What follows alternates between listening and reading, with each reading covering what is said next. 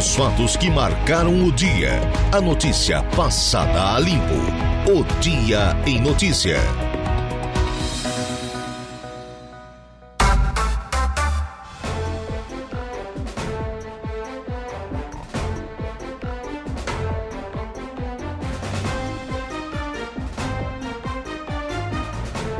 Agora são 16 horas mais 11 minutos, 16 e 11. A hora é oficial de Brasília. Boa tarde para você, meu amigo, para você, minha amiga, acompanhando a programação da Rádio Araranguá. Tarde de terça-feira, nesse caso, 21 de março, ano da graça de 2023. Tarde de céu encoberto na cidade das avenidas e região. Temperatura registrando agora. Tá um pouquinho abafado, né? Sem vento 26 graus. E você aí do outro lado acompanhando a nossa programação no seu receptor, no seu rádio, através do nosso aplicativo, na internet, no nosso site, na live do Facebook, na live do YouTube, enfim, nas mais diversas plataformas que a tecnologia disponibiliza atualmente. Começamos agora mais um dia em notícia nos trabalhos técnicos Eduardo Galdino. Eu me chamo Laura Alexandre e juntos vamos até às 19 horas e sempre com o oferecimento de Angelone Araranguá. No Angelone é assim todo dia a dia de super promoções, super ofertas para você e Januário Máquinas, a força, a potência que a sua terra precisa está lá na linha de produção, na linha de montagem da Januário Máquinas.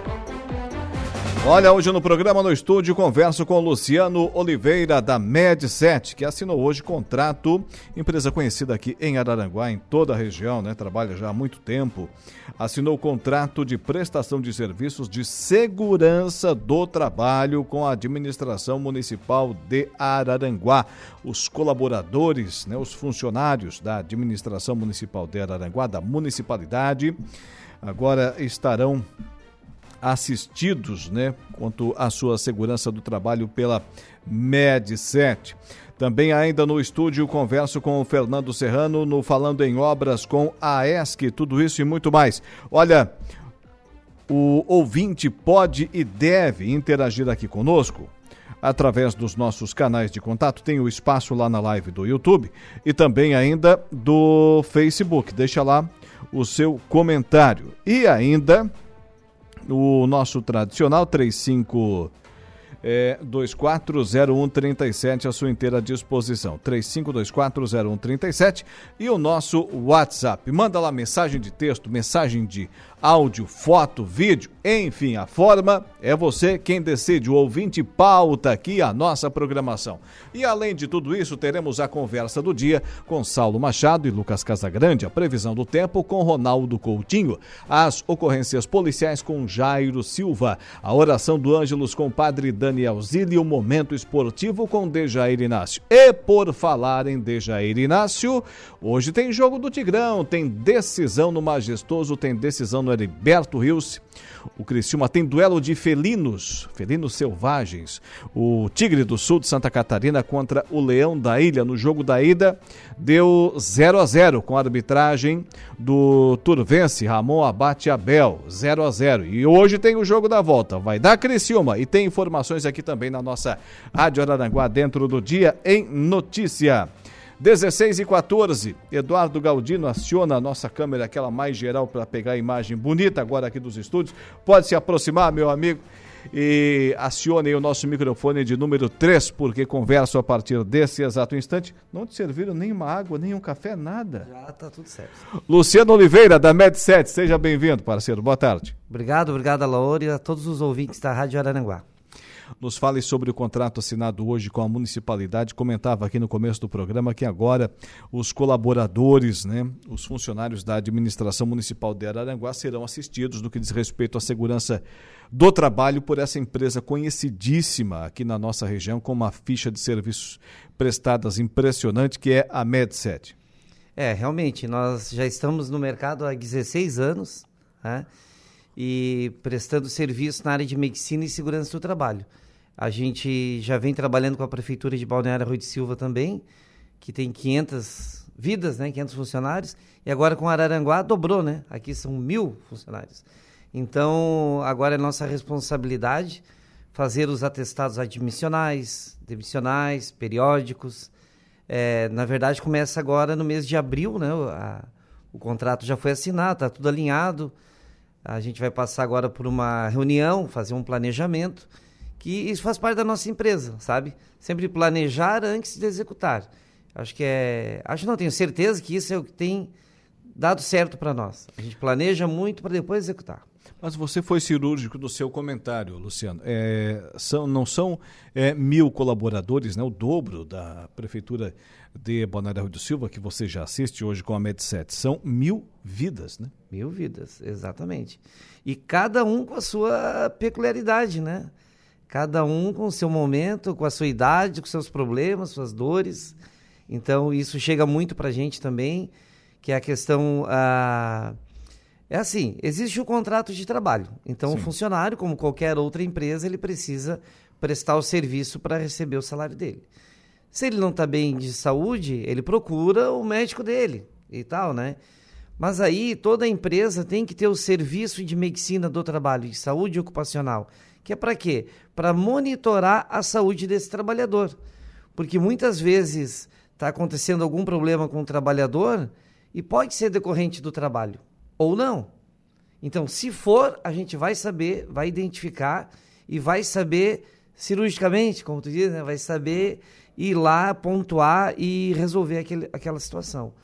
No dia a dia, Luciano, qual é o trabalho de, um, uh, de quem cuida da segurança do trabalho da, da, das empresas, das pessoas? O que é que ele faz? Ele vai lá na empresa, ele vai na prefeitura onde os funcionários atuam, é, observa, faz aquele relatório, olha, aquilo ali tem que arrumar. Como é que é? É, é assim, ó, existem duas situações bem distintas, tá? Uma é a segurança do trabalho, né, no trabalho, né? E a outra é a medicina do trabalho.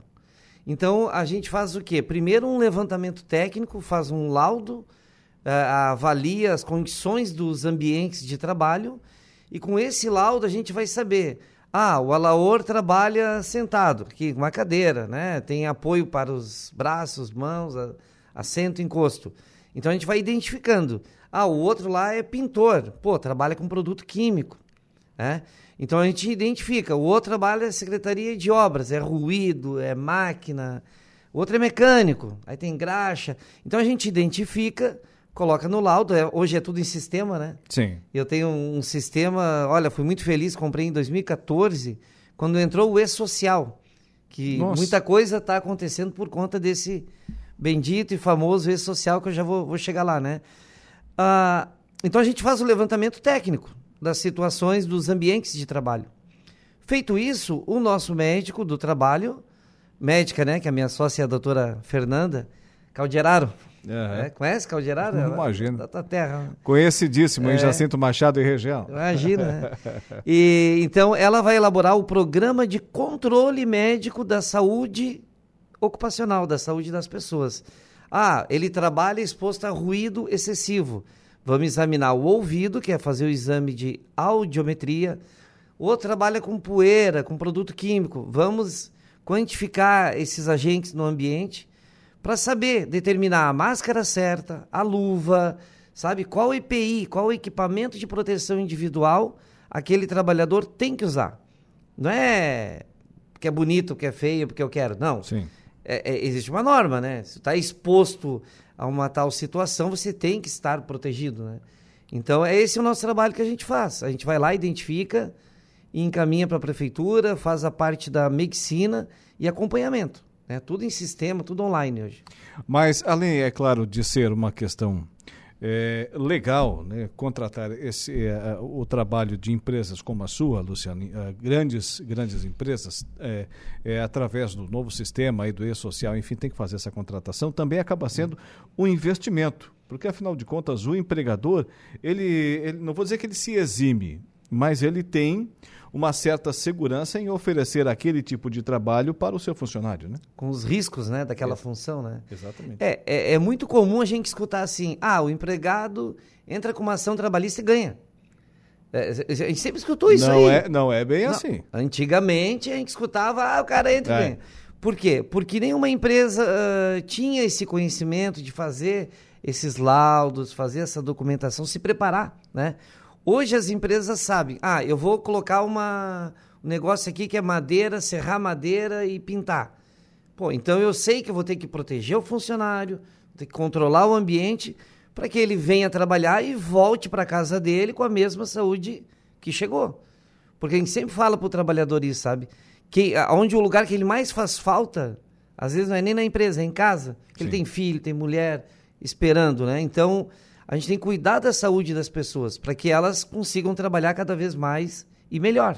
Né? E voltar no dia seguinte. E voltar no dia seguinte, para receber o salário, que é o, é o negócio da turma. Né? Ainda né? mais, acabei de conversar com um empresário em Meleiro, ainda mais hoje em dia, quando a figura da mão de obra está cada vez mais escassa aqui na nossa região. Faltou três hoje lá na empresa dele.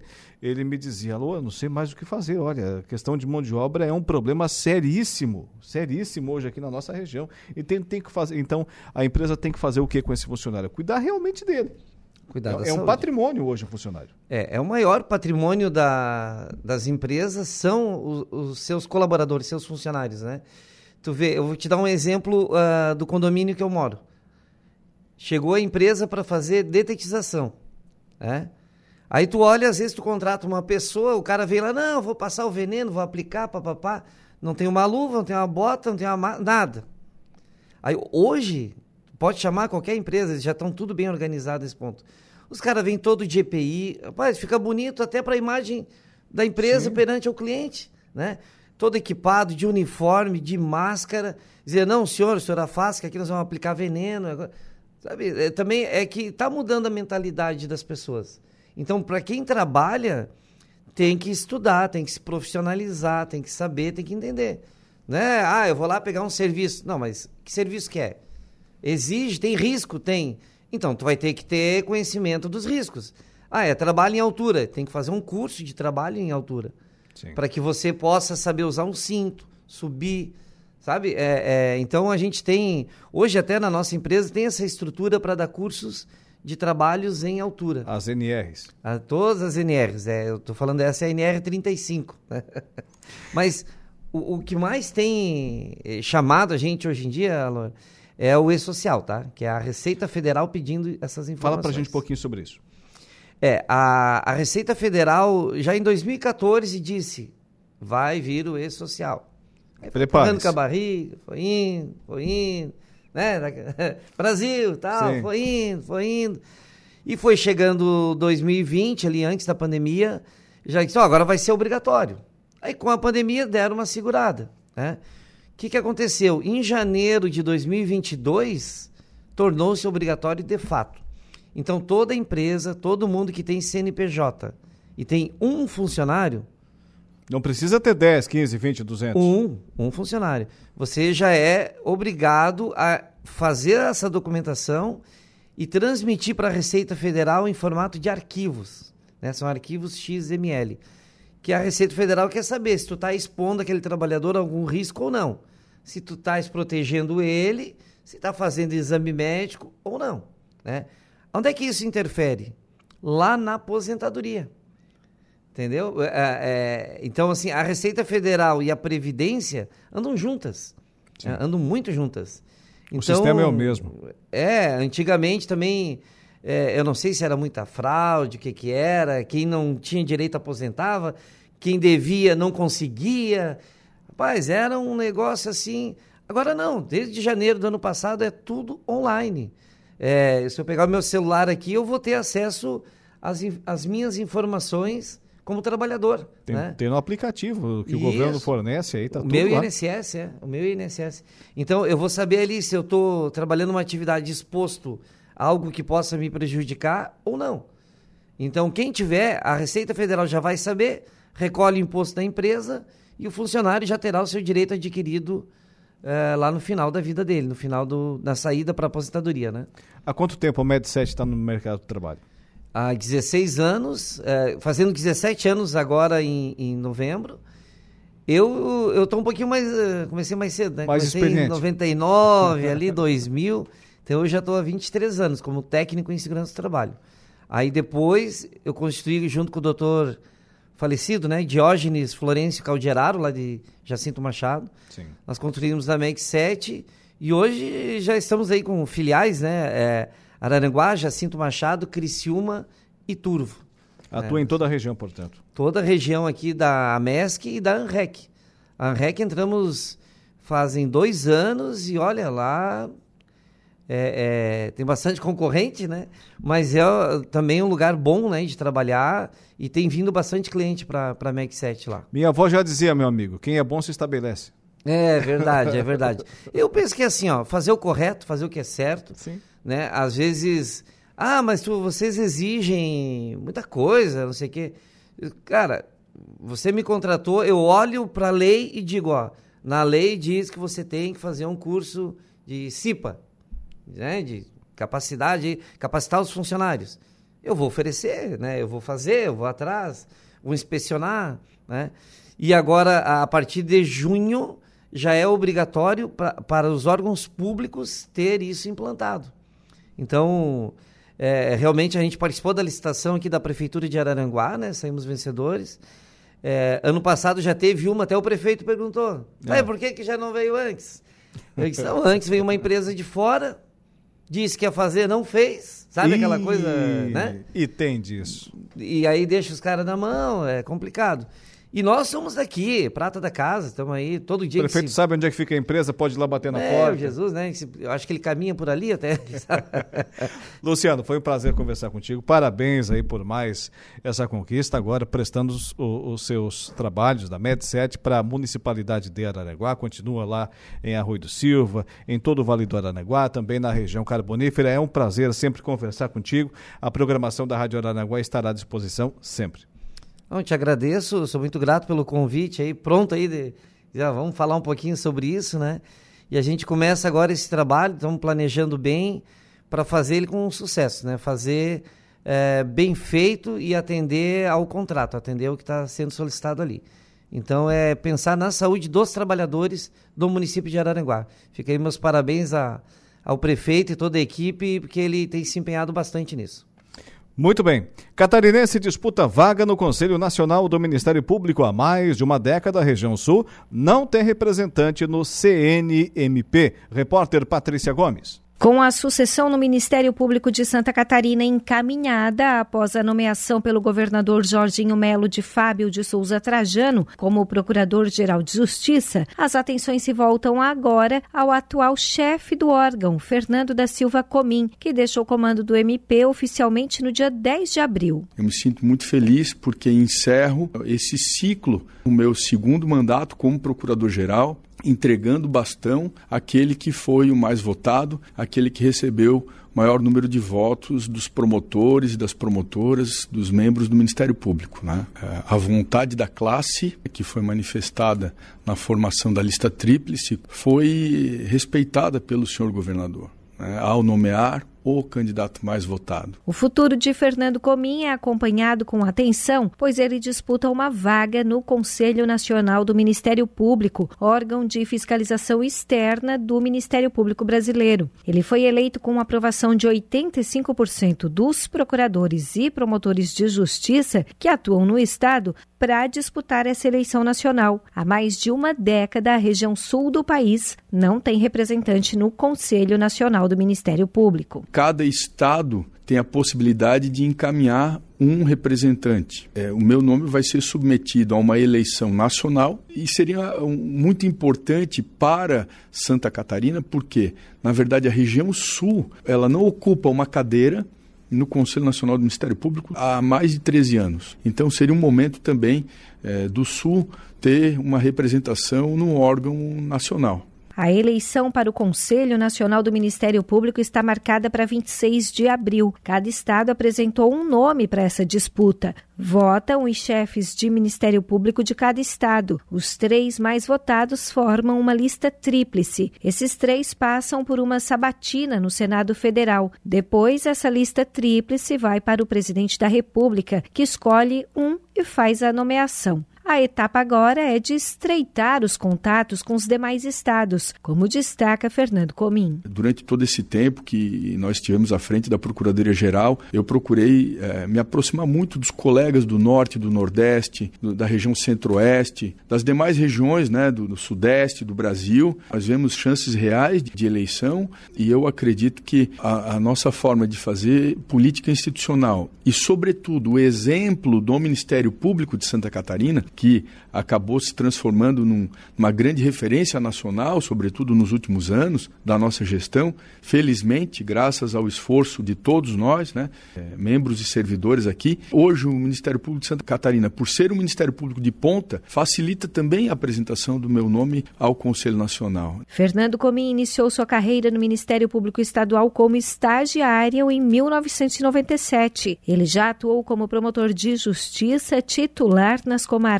de São José do Cedro, São Miguel do Oeste, Mafra, Chapecó, Joinville e Itajaí e é titular da segunda Promotoria de Justiça de Balneário Camboriú. De Florianópolis, da Rede de Notícias Acaerte, Patrícia Gomes.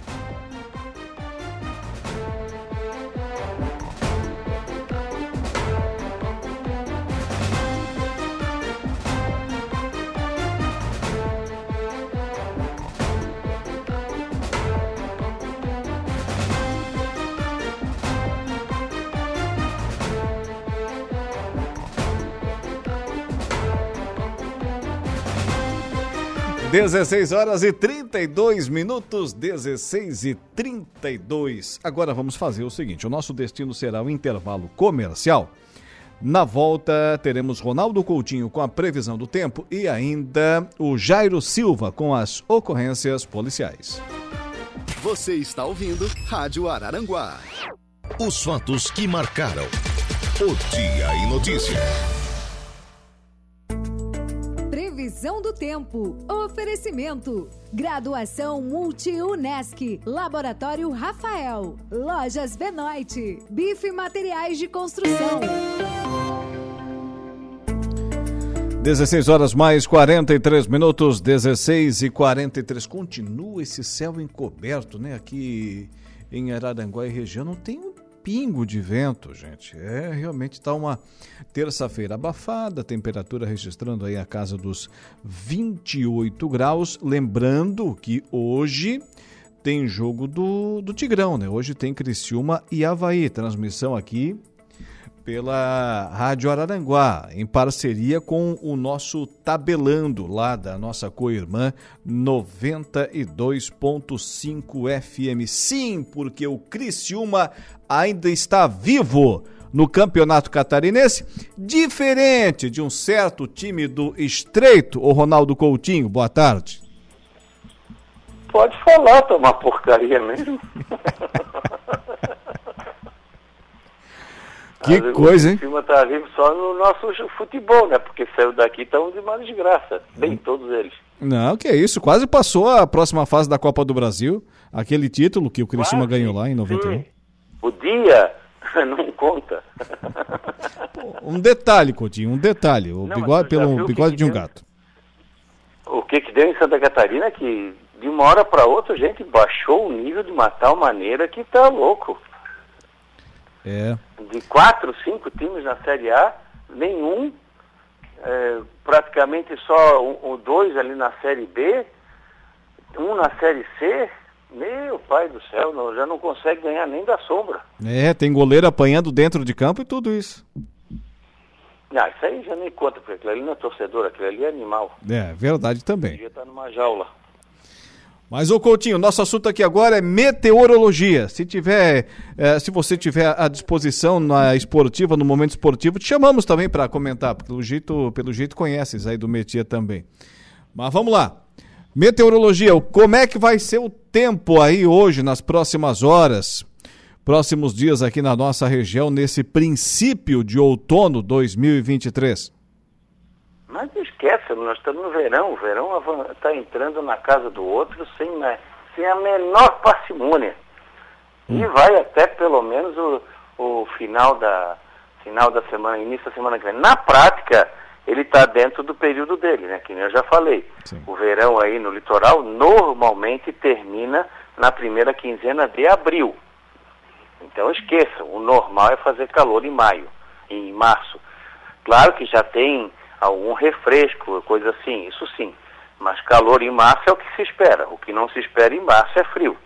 É que como o pessoal ficou muito mal acostumado esse ano, o verão começou muito tarde, é o que, que acontece. Aí o pessoal achou que, que já, já estaria livre agora. Eu até realmente esperava que o verão fosse terminar um pouquinho mais cedo, que é nada. Tá teimoso, acho que ele gostou aí das praias de Santa Catarina e resolveu fazer um estágio. Hum. Embora ele está no direito dele, né? Porque geralmente até o dia 5, 10, 15 de abril ainda é verão em Santa Catarina, tirando a serra. A serra não, a serra ele está sem vergonha. Aqui ele acaba ali pelo dia 10 de março, 15 de março e vai até esse ano até final de março, início de abril. Aqui realmente ele está bem, bem fora da, da casinha. E vamos ter a semana toda com esse comportamento. Hoje a chuva já ocorreu em alguns pontos da região, muitos estão passando sem. Hoje foi menos quente, hum. em comparação a ontem. Teve cidades aí que não chegou nem a 30 graus. E as mais altas ficou em 30, 32, bem diferente dos 34, 36 de ontem e com alguma instabilidade. Ainda pode ter alguma coisinha até o final da noite. Amanhã teremos outro dia igual, de manhã entre 18 e 22 graus, dependendo do local, e à tarde de 29 a 32 graus. Um pouco mais, um pouco menos.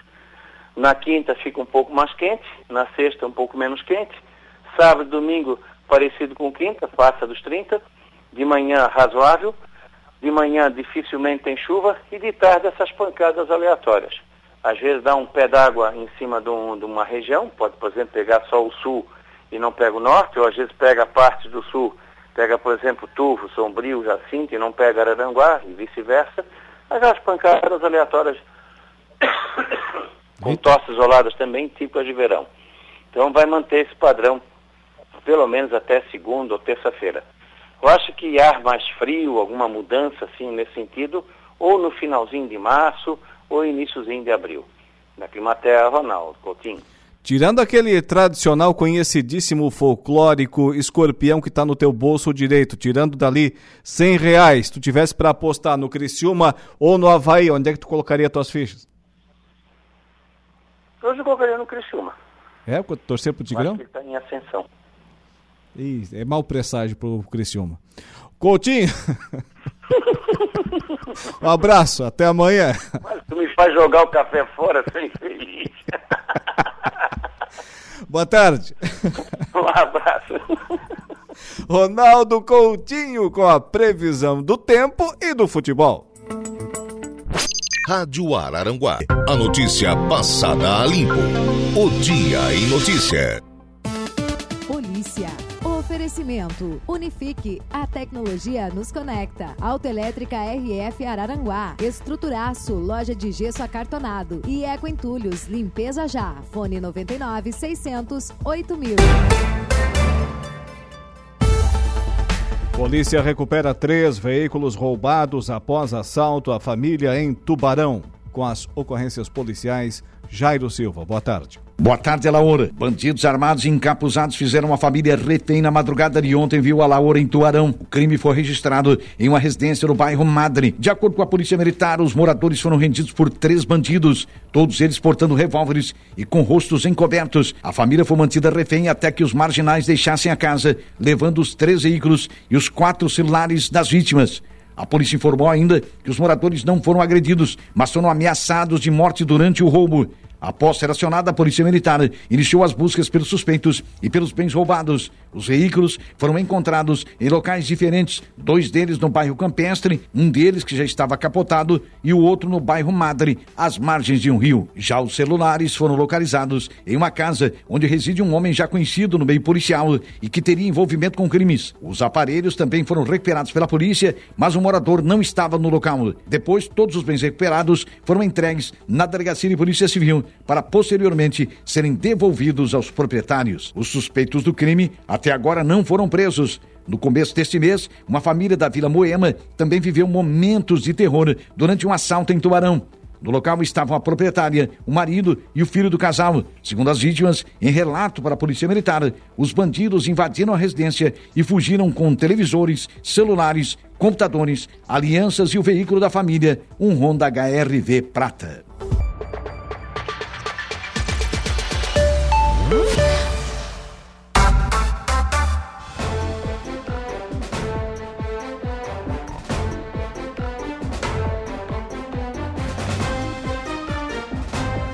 Agora são 16 horas e 54 minutos, 16 e 54. Vamos seguindo com o nosso Dia em Notícia.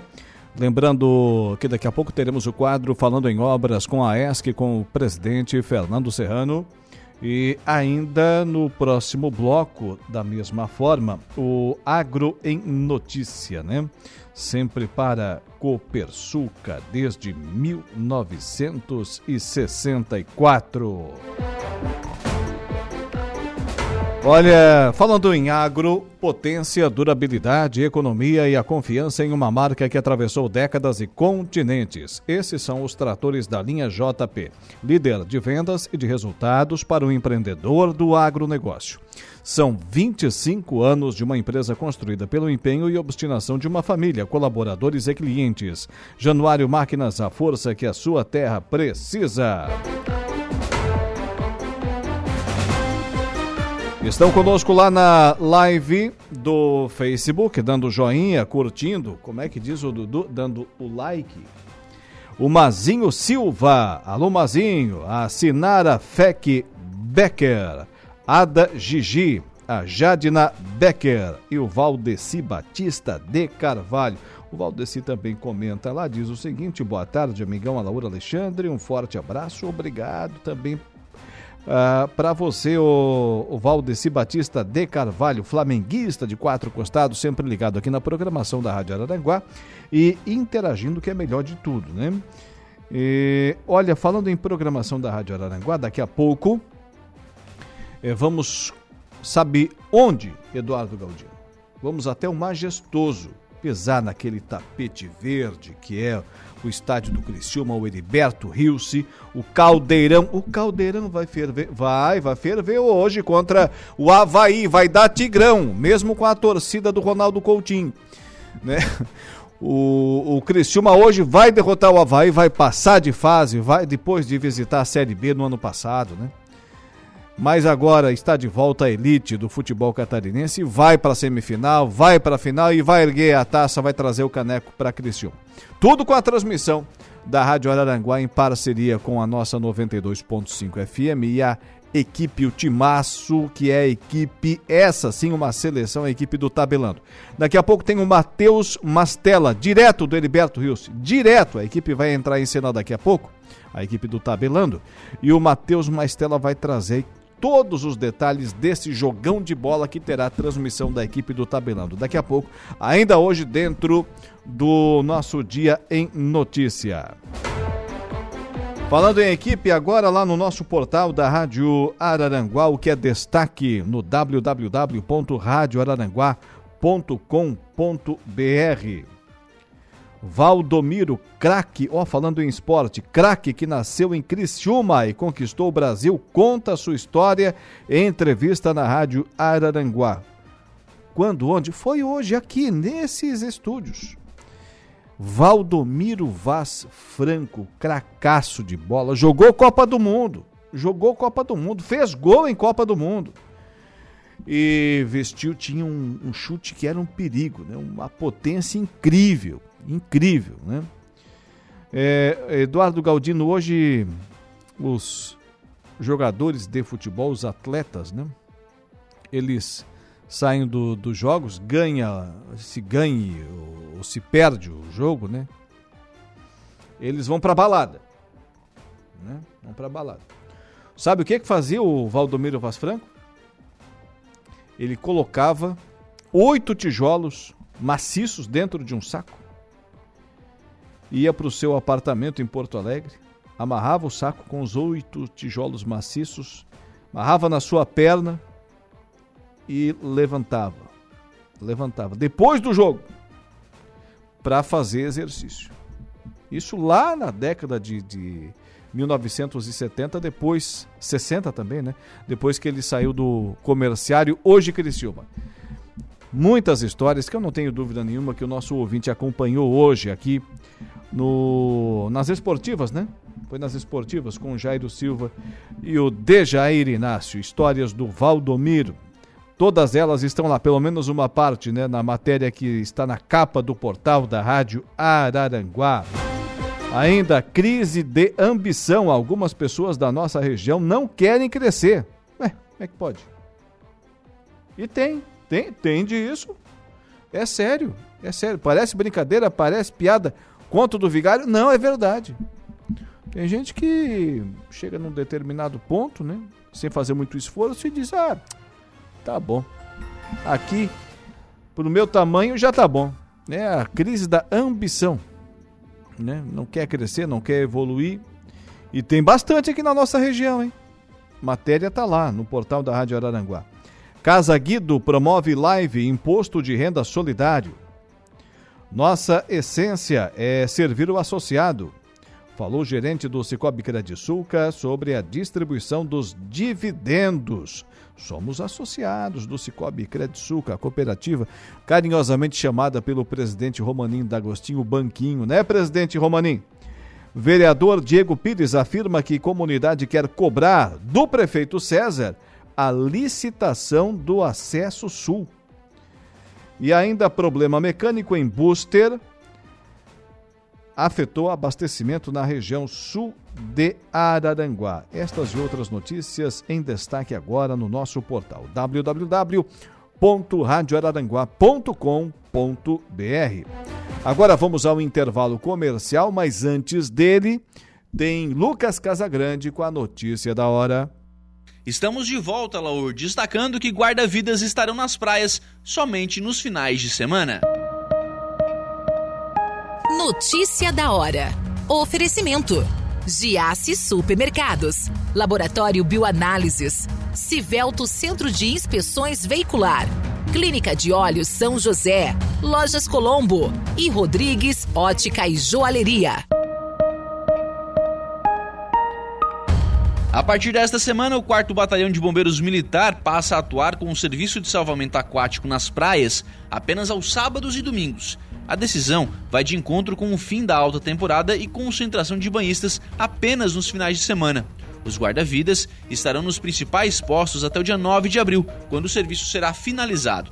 A alta temporada nas praias de Balneário Rincão, Balneário Rio do Silva, Balneário Gaivota, Morro dos Conventos e Passo de Torres encerrou no dia 26 de fevereiro e desde então, através da pós-temporada, os guarda-vidas estão atuando apenas nos principais postos de cada praia.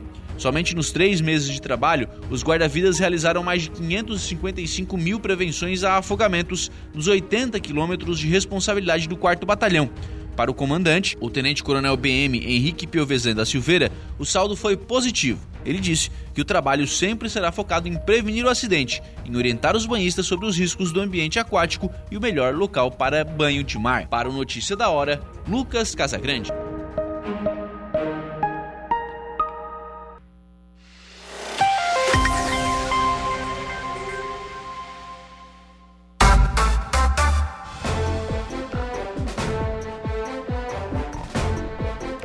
Agora são 17 horas e 16 minutos, 17 e 16. Esse é o nosso Dia em Notícias, sempre com o oferecimento de Angelone Araranguá. No Angelone é assim, todo dia a dia de super promoções, super ofertas para você. E Januário Máquinas, a força, a potência que a sua terra precisa tá lá na linha de produção da Januário Máquinas. Os vereadores de Forquilinha querem uma reunião com a Casan. Gente, onde é que a Casan não tem problema? Hum? Uma re... Uh, mas aqui em Araranguá não é Casan, aqui é Samai, né? Aqui também teve problema aqui com a questão da, do fornecimento de água à população, né? Matéria que está lá no, no site da Rádio Araranguá, no nosso portal. Mas também tem problema em Criciúma com a Casan, problema em Maracajá, nesse caso aqui é Forquilinha, onde os vereadores querem uma reunião com a estatal. A Companhia de Água e Saneamento, a nossa Casan. para tratar sobre os frequentes rompimentos de canos, obras nas estradas recém-pavimentadas, estação de tratamento de esgoto, além de outros assuntos de interesse do município. O requerimento número 11/2023, aprovado segunda-feira, ontem, dia 20, será encaminhado à Superintendência Regional Sul, solicitando agenda para discutir os problemas e buscar solução. Um dos problemas apontados pelos vereadores está na rodovia Jacob Vestrup, que teve a pavimentação inaugurada no final de 2022, depois de longa e tenebrosa espera, hum, mais de 40 anos esperando pela pavimentação, e ela chegou no finalzinho do governo do Carlos Moisés, né? O governador. Mas eis que, pois bem, atualmente há diversos pontos sem ou com asfalto precário, após reparos na rede da Casan. Queremos saber o motivo de tantas rupturas, questiona a vereadora Marilda Casagrande do Progressista. Ao apresentar o requerimento em conjunto com os vereadores Valdeci Figueiredo, do PDT, Marcos Rocha Macedo, do PDT, Dinho Rampinelli, do PL e Felipe Dordetti, do Progressista. Os canos se rompem semanalmente nas nossas rodovias, especialmente na Jacob Vestrup e Gabriel Arnes. Fizeram asfalto novo em cima de uma tubulação de mais de 50 anos, uma falha que acredito ser grave. E o resultado está aí, declara Dinho Rampinelli, do PL. Fico triste quando vejo uma rodovia que aguardava pavimentação há tantos anos e tão pouco tempo estar nessa situação. Se agora está assim, daqui a pouco vai ficar sem condições de tráfego, comenta Ivone Minato do PSD. O asfalto é feito, a Casan corta para mexer e depois já era. Não fica como antes, acrescenta José Nardi do PSD. Por sua vez, o presidente da Câmara, Valdeci Figueiredo, do PDT, lembra que é dever do município resolver o problema que a Casan deixou. Quando for tapar um buraco, é preciso fazer bem feito. Tem que fazer o relatório, mandar para a Casan e ela deve pagar pelo serviço, ressalta. O vereador Jusemar Borges, do Progressista, disse que, em frente à igreja da Vila Franca, o município já recuperou diversas vezes e a Casan o que é que fez? Abriu o buraco de novo. 17 horas e 20 minutos. 17 e 20. Agora para a Copersuca. Desde 1964, o Agro em Notícia. O Agro em Notícia. Oferecimento. Copersuca. Há 57 anos cooperando com muito sucesso.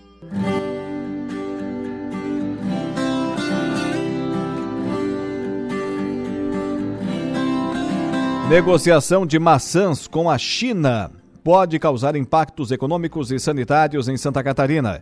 Secretário de Estado da Agricultura fez solicitação ao Ministério da Agricultura e Pecuária para retirada da fruta da pauta de negócios. Repórter Cado Reis.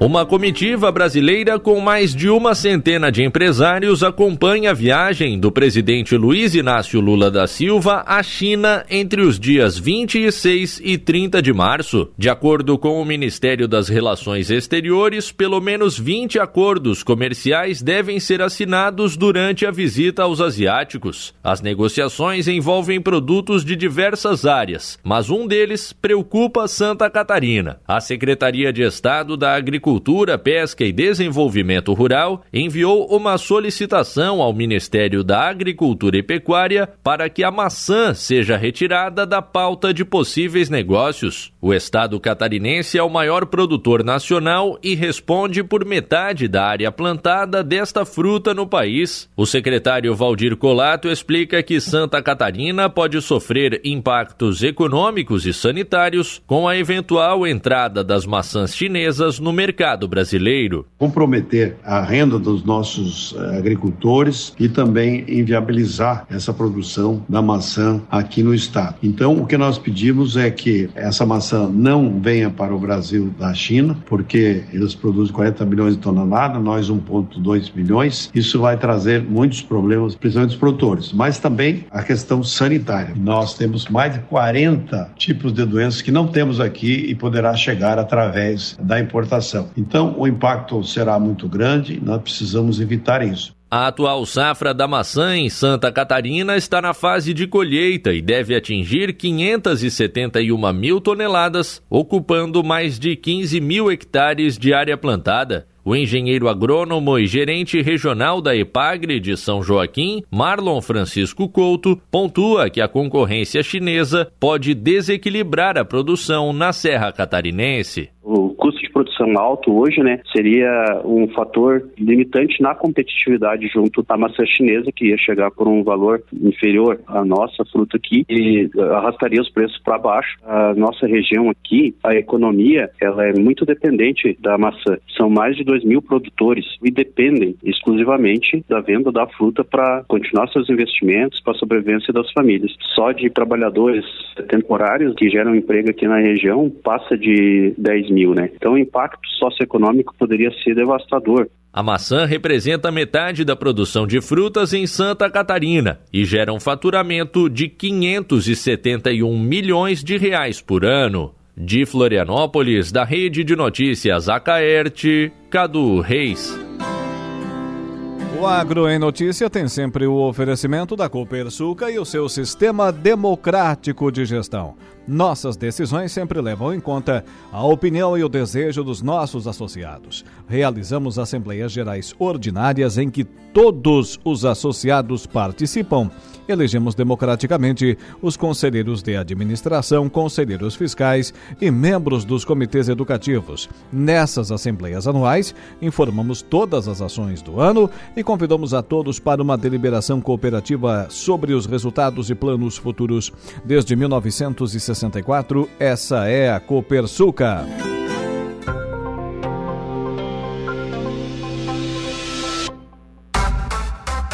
Daqui a pouco tem Dejair Inácio e o Momento Esportivo ainda hoje no programa, as... a conversa do dia, né? As conversas, por que não?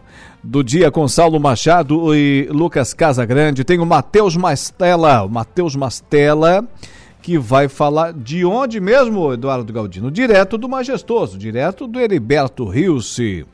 Vai mostrar como é que tá, né? A Casa do Tigrão, a Toca do Tigre, o Caldeirão que hoje vai ferver contra o Havaí e vai dar Tigrão. Daqui a pouco tem o Matheus Mastella. Hoje, hoje, público lotando, né? As arquibancadas do Heriberto Rilse. Totalmente coberto, né? Diferente do da ressacada, hum, que no último domingo deixou torcedores do Criciúma no sol, torrando na, na, no sol. Vê se pode uma coisa dessa. No Heriberto Rio, essa coisa é diferente, todos são muito bem tratados, né? Mas mudando de assunto, daqui a pouco é o Matheus Mastella. Mudando de assunto, a Assembleia Legislativa realizou o oitavo seminário estadual sobre Síndrome de Down, nesta terça-feira, dia 21 de março data de conscientização mundial para celebrar a vida das pessoas com essa condição genética. O evento contou com palestras sobre saúde, autonomia e inclusão no mercado de trabalho. O encontro foi proposto pelo deputado aqui da nossa região, José Milton Schaeffer. Participaram do seminário pessoas com Down, especialistas, representantes de órgãos públicos e entidades relacionadas ao assunto. Repórter Carlos Augusto. A Assembleia Legislativa realizou o oitavo Seminário Estadual sobre Síndrome de Down nesta terça-feira, 21 de março, data de conscientização mundial para celebrar a vida das pessoas com essa condição genética. O evento contou com palestras sobre saúde, autonomia e inclusão no mercado de trabalho. O encontro foi proposto pelo deputado José Milton Schaefer, do PP. O parlamentar destacou a importância do seminário. Os debates, as ideias que são trazidas para cá por diferentes profissionais e às vezes também por pessoas com síndrome de Down, têm ajudado também a Assembleia Legislativa a propor novas políticas públicas na área da inclusão.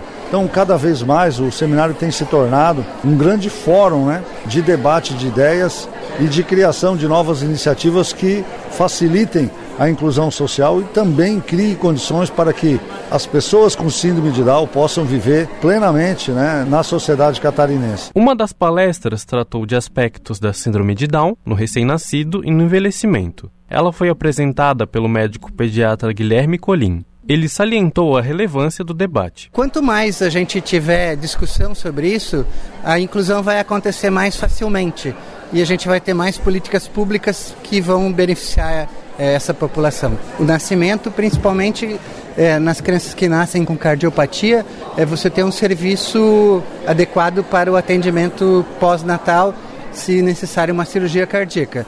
E o envelhecimento, como para todos nós, é você envelhecer bem, é ter uma vida saudável para conseguir envelhecer bem eles infelizmente têm um risco maior de Alzheimer precoce. Então a gente tem que cuidar disso a partir dos 35, 40 anos já. Participaram do seminário pessoas com Down, especialistas, representantes de órgãos públicos e de entidades relacionadas ao assunto. Alice Kirten, secretária de Estado da Assistência Social, ressaltou a necessidade do estudo da inclusão. São momentos como esses, eu acho importantíssimo esse evento por isso, porque ele é um momento de estudo, de reflexão e onde se pode ter conclusões e se programar novas medidas de momentos que a gente acha que ainda não estão tão perfeitos como a gente gostaria. A gente acredita no potencial deles, a gente sabe que precisa de uma mediação um pouquinho diferente, mas que é possível, né? não é impossível como se imaginava antes. Além da organização da Escola do Legislativo, o seminário contou com a parceria da Comissão de Defesa dos Direitos da Pessoa com Deficiência da ALESC. O deputado Dr. Vicente Caro Preso, do PSDB, é o presidente do colegiado. Ele falou sobre o comprometimento da comissão com o tema. Tem muitos assuntos, desde o nascimento, desde a programação de uma gravidez, até o dia a dia da pessoa, métodos de informação e de formação dessas pessoas, a introdução delas no mercado de trabalho. Aqui não se forma ninguém, mas aqui se informa, né? se desperta para determinados conceitos. Isso é a função da comissão. Estou muito contente. Da Rádio da Assembleia Legislativa, repórter Carlos Augusto. 17 horas e 30 minutos, 17 e 30. Nadir Machado tá lá. Boa tarde, boa tarde, Nadir. Obrigado aí pela audiência. Dando o joinha na nossa live, o Valdeci Batista de Carvalho, a Jadina Becker, a Ada Gigi, Sinara Fec Becker, Mazinho Silva, Nadir Machado e também a Marne Costa. Agora vamos fazer o seguinte, o seguinte, vamos ao intervalo comercial e na volta tem o Dejair Inácio, né? Tem o Dejair Inácio aí que vai falar, deixa eu ver o que está na pauta aqui. Vai falar do Criciúma, que vai entrar em campo hoje, daqui a pouco. Vai falar da dupla Grenal, também do Paulistão. Quem diria, hein? Quem te viu e quem te vê em Água Santa, na final do Paulistão. E ainda o Dejair Inácio vai falar também da seleção brasileira de esqui, não de futebol, né? Intervalo comercial, daqui a pouquinho a gente volta.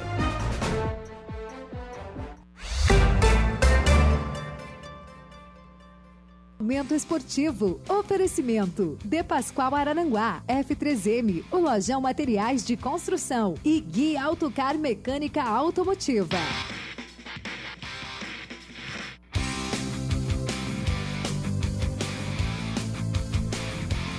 E o Criciúma entra em campo hoje, ô Dejair Inácio, boa tarde. Boa tarde, Laur, tudo bem? Tudo certo. Hoje iremos conhecer o primeiro semifinalista do Campeonato Catarinense 2023, e que seja o Tigre, né? Sim. Num duelo com outra fera, o Leão, Leão é. lá da ilha, Criciúma e Havaí, logo mais às 21 horas no estádio Heriberto Wilson, que hoje deve com certeza bater recorde de público esse ano no Majestoso. Mais de 12 mil pessoas devem comparecer ao estádio Heriberto Wilson para acompanhar esse jogo decisivo para o Criciúma. É o jogo do ano do Tigre, né? Com certeza o jogo do ano. O Criciúma tendo a chance aí de chegar novamente entre os quatro é, do, melhores do Campeonato Catarinense e possivelmente daqui a pouco até uma decisão, mas passa pela partida de hoje. Uma vitória simples coloca o Criciúma na grande semifinal do estadual, mas essa vitória simples terá que ser muito suada. Por quê? Os dois últimos jogos contra o próprio Havaí 2 a 2 na primeira fase e depois 0 a 0 no último sábado no jogo de ida das quartas. Hum. Foram suados, foram jogos estudados, foram realmente jogos aí de xadrez, né, podemos dizer. E o jogo dessa noite não será diferente. O Arilson, principal homem do meio de campo do Criciúma Esporte Clube, não irá jogar. Ele foi expulso no final do Uhum. jogo passado. É um desfalque importantíssimo, camisa 8 da equipe Carvoeira. Além do atacante Fabinho, que é o artilheiro do Criciúma no Campeonato Mas Catarinense. por que que o Fabinho não vai jogar? O Fabinho está lesionado. Fabinho está lesionado, vem de uma lesão muscular, também não joga. Possivelmente pode jogar uma semifinal. Possivelmente, caso o Criciúma avance, né? Claro. Então o Fabinho também Chega é na hora H, não, não vai fazer parte da- do, do time? Mas faz parte, né? O... Igual o Neymar na Copa do Mundo, na hora do bom. Não, mas ele jogou contra a Croácia, né? Ele jogou contra a Croácia e jogou, diga-se de passagem, muito bem, né? Só que tem que combinar, né? Tinha que combinar com o seu Casemiro e o seu Fred, né? Que ficaram lá Tá na bom. frente atacando que nem dois índios, né? Tá. Enquanto o time tá ganhando de 1 a 0 Nosso negócio é o Criciúma, vai lá. Criciúma hoje, 21 horas no estádio Heriberto Wilson, é vencer e garantir classificação à semifinal do Campeonato Catarinense. Amanhã, 20 horas, teremos Ercílio Luz e Figueirense. Sai daqui o possível adversário do Criciúma ou Havaí, claro, quem avançar hoje. Amanhã, portanto, esse jogo lá em Tubarão. Lembrando que o time do Ercílio Luz joga pelo empate. Venceu em Florianópolis, placar de 1 a 0 no final de semana. Na quinta-feira, 19 horas, tem Brusque e Concórdia e também Chapecoense e Barra. Esses dois jogos, portanto, saindo aí também mais os finalistas do estadual de 2023. Sabes quem, além da imensa torcida tricolor, vai estar ali apoiando o Criciúma mentalmente? Na frente da TV, escutando a TV só a imagem, mas o som da Rádio Araranguá? Vamos lá. Ronaldo Coutinho.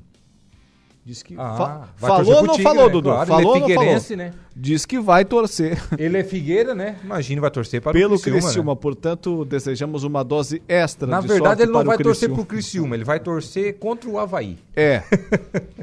Mas então, você acha que o Criciúma hoje tem totais chances de passar pelo Leão da Ilha? Tem total chances de passar o Criciúma, mesmo com esses problemas, né?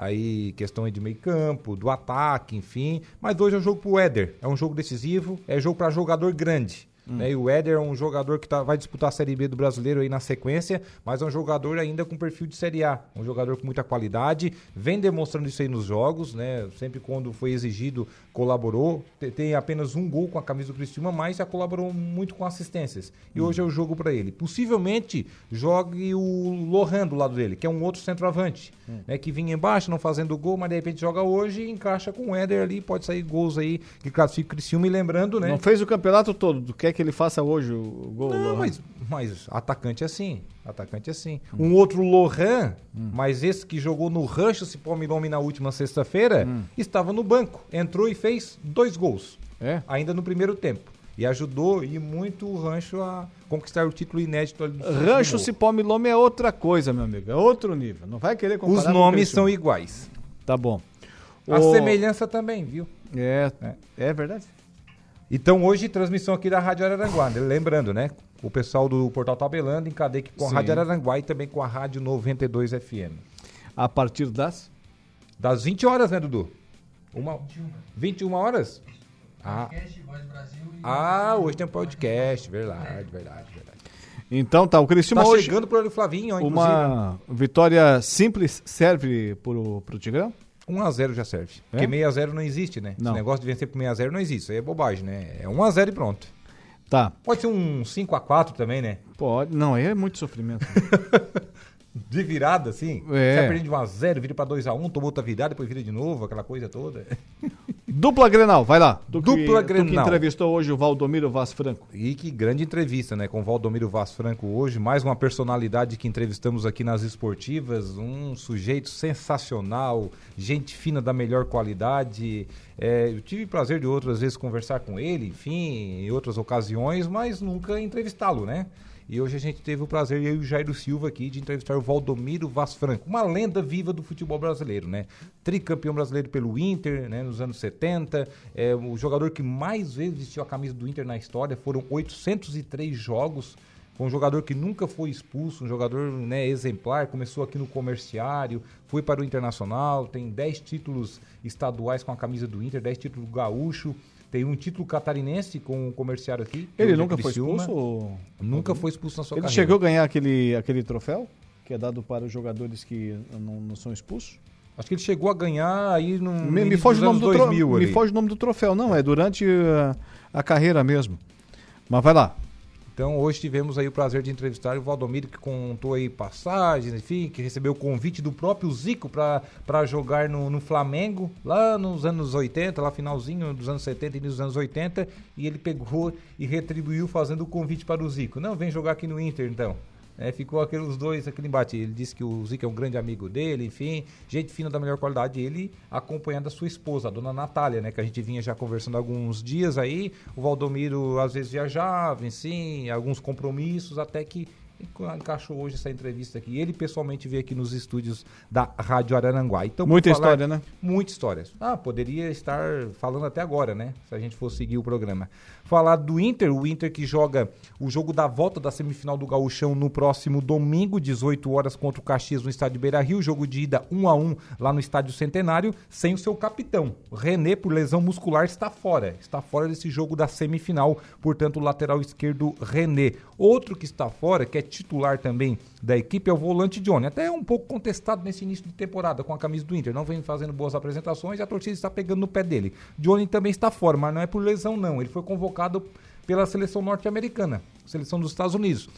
Lembrando que o Johnny, os pais dele, é aqui de Criciúma. Só que, porém, ele foi daquela safra ali dos anos 2000 que nasceram lá nos Estados Unidos. O pessoal vai daqui para lá e tal, faz a vida lá. Ele acabou nascendo nos Estados Unidos e defendeu aí a seleção norte-americana, mas fala um português tão fluente quanto o nosso.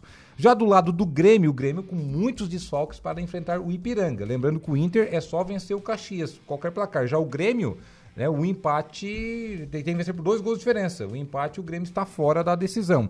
O Grêmio está sem o lateral Fábio, sem o volante PP e sem o meia Cristaldo, ambos por lesões musculares. O Vila Sante, defendendo a seleção paraguaia, e o Carvalho, na seleção uruguaia, também são desfalques, além do zagueiro Kahneman, que acabou sendo expulso no finalzinho da partida contra o Ipiranga, lá no estádio Colosso da Lagoa. Grêmio e Ipiranga. Lembrando que é no próximo sábado, 16h30, na Arena, em Porto Alegre. O Grêmio tem que vencer por dois ou mais gols de diferença. Muito bem, tá certo. E o, o, voltando só na questão do Criciúma, hoje a arbitragem é do. Do Rafael Trace, né? Rafael Trace, não é do daquele juiz que apanhou outro dia? Ah, verdade, verdade. Do. Ah, fugiu o nome. Agora não. Não são vai, tantos, não, não vai vir são o nome? tantos árbitros FIFA. Pergunta pro seu Google aí. Seu Google, quem é que apita hoje? ah, meu Deus do céu. É, me, me foge o nome dele agora também, né? Mas é. O Braulio Machado o Braulio. O homem é. que é de Imbituba. Isso. Ele vai, que é natural de Imbituba. Vai apitar hoje o jogo. Braulio da Silva Machado. Isso. É. Árbitro FIFA, inclusive, né? Ele vai apitar o jogão de hoje. Tá. Mas já falou do Criciúma, já falou da a, dupla Grenal. A torcida do Sergipe que gosta do Braulio, né? Bastante. O presidente também, né? Um montão. E o Paulistão. Paulistão, Palmeiras e Água Santa. Palmeiras e Água Santa. Ontem deu sorte a Vila Belmiro, né? Já que o Santos não chega, a, o Água Santa foi lá e benzeu a Vila Belmiro e acabou cascando sobre o Bragantino. É um gramado sagrado. Então o Água Santa foi lá, pegou um pouquinho de sorte e agora vai para a final. E tem outra, vai ser campeão contra o Palmeiras. 1 a 1 no tempo normal, 4 a 2 nos pênaltis. O Água Santa é uma equipe O goleiro fez bobagem, né? O goleiro do, do Red Bull fez bobagem, né? Viu o lance? Barbaridade. Foi tentar sair driblando, perdeu a bola, o Red Bull se Foi dar um Dieguita, né? Foi, contra o Roger Milá na Copa de 90. E, o Rogério Senni também fez algumas dessas. E, e então foi para foi perdeu a bola, resultou no gol do, do Água Santa. E nos pênaltis aí deu Água Santa. 4 a 2 Lembrando que o Água Santa é uma equipe desconhecida ainda no futebol brasileiro, mas já foi fundada em 2011, então já tem 12 anos aí de fundação, é, da cidade de Diadema, no interior paulista. É a quarta temporada na elite do futebol paulista, né, tem um estádio inferior aí a 10 mil pessoas a sua capacidade, por isso está jogando esses jogos decisivos na, em outros estádios. Né? Até foi descartado o Morumbi, como um mando aí da, da do, do pessoal do Água Santa. É, o seu estádio não tem iluminação, lembrando, é um estádio muito acanhado, não tem iluminação. A folha salarial do Água Santa é, chega em torno aí a 800 mil reais mensais, mas já pagou neste Campeonato Paulista, somente no Paulistão, pelo qual está disputando, mais de 1 milhão e 300 mil reais em bichos, ou seja, em bônus, por vitórias durante a competição. E a média de idade do time, sabe qual é? hum, é? Uma hum. média boa para se ganhar campeonato. 28 anos. Não Certo. é velho, também não é um time muito jovem. Aquela, Uhum. aquela, segundo os especialistas, né, uma média boa. E vai ficar aí após o Paulistão, após o dia 9, que as finais do Paulistão acontecem entre os dias 2, próximo domingo, e dia 9, no outro domingo subseguinte, a final do Campeonato Paulista. Vai ficar sem atividade durante oito meses. Não vai disputar mais nenhuma competição. Por quê? Vai melhorar e focar na sua estrutura, porque no ano que vem tem a Série D, a quarta divisão nacional, e também a Copa do Brasil, pelo qual já garantiu classificação. Ah, mas não tenha dúvida nenhuma que esse time vai ser muito assediado. Ah, vão desmontar, né? Após aí o Paulistão, com certeza. Ainda mais que vai ficar os jogadores desempregados, né, Lor? Fica oito meses sem atividades, os atletas vão ter que jogar em algum lugar, né? Eu me recordo daquela final é, caipira que teve do Paulistão em 1990, o Bragantino contra o Novo Horizontino. Foi lá que o Luxemburgo começou sua carreira de técnico, foi campeão, com Gil Baiano na lateral direita e companhia. E o time do, do Bragantino até que ficou. Até que ficou uh, em evidência, né, lá em, em Bragança Paulista. Foi vice-brasileiro depois, É, 91, Na, né? na, Nabi é Braga, Braga é Nabi, Nabi Abichedi era o presidente, depois foi presidente da Federação Paulista de Futebol. E só não foi campeão brasileiro contra o São Paulo porque o seu Tele Santana mandou bater mesmo no Bragantino. Mas o Tele não fazia na- isso, ele fez final. isso nessa época? É, mandou descer a bota no Bragantino e o São Paulo foi campeão. Depois, em virtude daquilo, foi para Libertadores. No ano seguinte, ele veio aqui e levou uma, uma botada é, aqui também, e né? foi campeão mundial 92, 93. Aqui em Criciúma levou um 3x0, não vira a cor da bola. É, o segundo campeão mundial, aliás, o terceiro campeão mundial brasileiro. Depois do Grêmio, mas primeiro foi o Santos. Então, E- é, é o, e- é o, o São, Pa- e São o- Paulo todo contra o Palmeiras É, agora, o, né? o, o Bragantino conseguiu dar sequência na, na sua equipe ali por 4, 5 anos, como fez o São Caetano. Né, também recentemente É com mais tempo, né, o São Ademar e companhia. Mas o, o Novo Horizontino, eu me lembro, só terminou aquele Paulistão assim, do time não, não sobrou mais nada. Não sobrou nada. Até a sobrou camisa nada. carregaram. Os jogadores, assim, terminou o, o jogo da final, perderam para o, o Bragantino, cada um já estava com o contrato assinado com os grandes do futebol brasileiro e nunca mais se ouviu falar em Novo Horizontino. Esperamos que não tenha a mesma sorte o, o nosso Água Santa, né? É, não, tô- o ano que vem vai disputar aí duas competições já garantidas, que é a Copa do Brasil e a Série D, duas competições nacionais. A Série D até o Próspera Sucesso, jogou, né? É, mas não jogou a Copa do Brasil, né? E Copa do Brasil a gente sabe que a bagatina é bem melhor, né?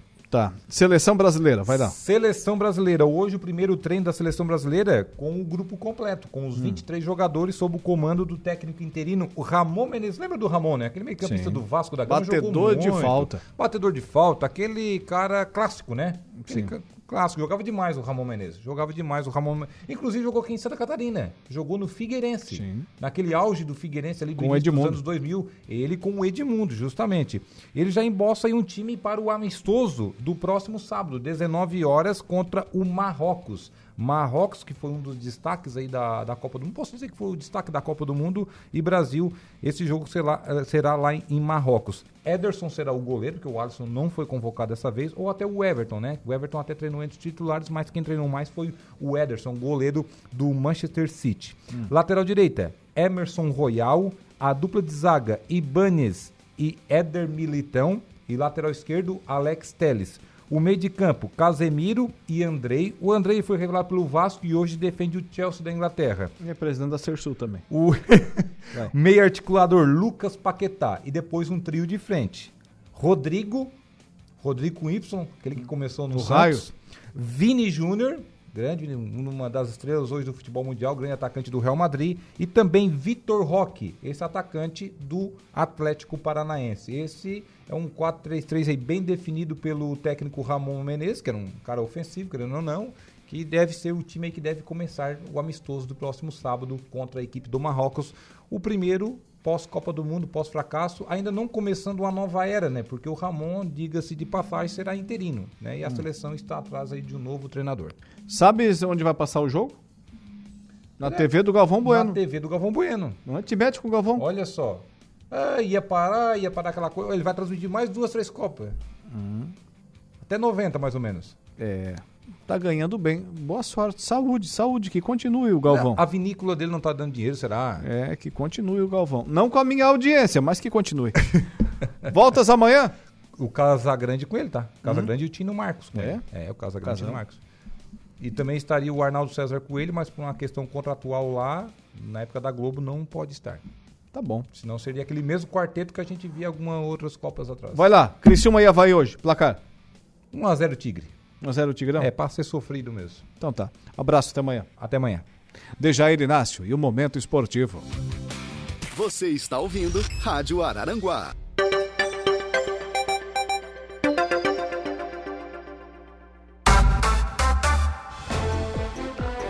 Seguindo por aqui com o nosso programa, agora são 18 horas e 12 minutos, 18 e 12, estamos de volta com o nosso Dia em Notícia. Deixa me ver quem está lá dando oi. É o João, o João de Arroio do Silva, o João Armindo. Aquele abraço, João, obrigado pela audiência lá no nosso WhatsApp. É, quem mais aqui? O Valdeci Batista de Carvalho. O que está dizendo aqui no WhatsApp também? Boa tarde, Alaor. Boa tarde. O Dejair é o pastel de calabresa. Não entendi. É. Ah, o Dejair vai bem no pastel de calabresa? Bom, tá certo. É bom saber, bom saber. Dejair é o pastel de calabresa, diz aqui o Valdeci Batista de Carvalho. Maneira aí no pastel de calabresa, né, o, o Dejair Inácio? É, que tem, quem também está aqui, o, o João, o João, também o outro João aqui, deixa me ver, é, boa tarde Alaor, boa tarde, parabéns ao seu convidado, grande abraço para vocês. Ah, fazendo referência ainda ao João, né, ao Luciano Oliveira, né, da Med7, que esteve conosco hoje aqui no programa. Nossos ouvintes se manifestando lá no WhatsApp da Rádio Araranguá. 18 horas e 14 minutos, 18 e 14. É, vou falar também para você, meu amigo, para você, minha amiga, da Januário Máquinas. Presta atenção no recado. Potência, durabilidade, economia e a confiança em uma marca que atravessou décadas e continentes. Esses são os tratores da linha JP, líder de vendas e de resultados para o empreendedor do agronegócio. São 25 anos de uma empresa construída pelo empenho e obstinação de uma família, colaboradores e clientes. Januário Máquinas, a força que a sua terra precisa. Daqui a pouco tem o Matheus Mastella, direto, diretaço do Heriberto Rios. Expectativa é geral por conta do jogo do Tigrão hoje contra o Havaí pelo Campeonato Catarinense. Hoje o Tigre carimba o passaporte para a semifinal do Catarinão 2023. E daqui a pouco, direto lá do Heriberto Rios, tem o Matheus Mastella da equipe Tabelando, entrando em cena aqui dentro do Dia em Notícia.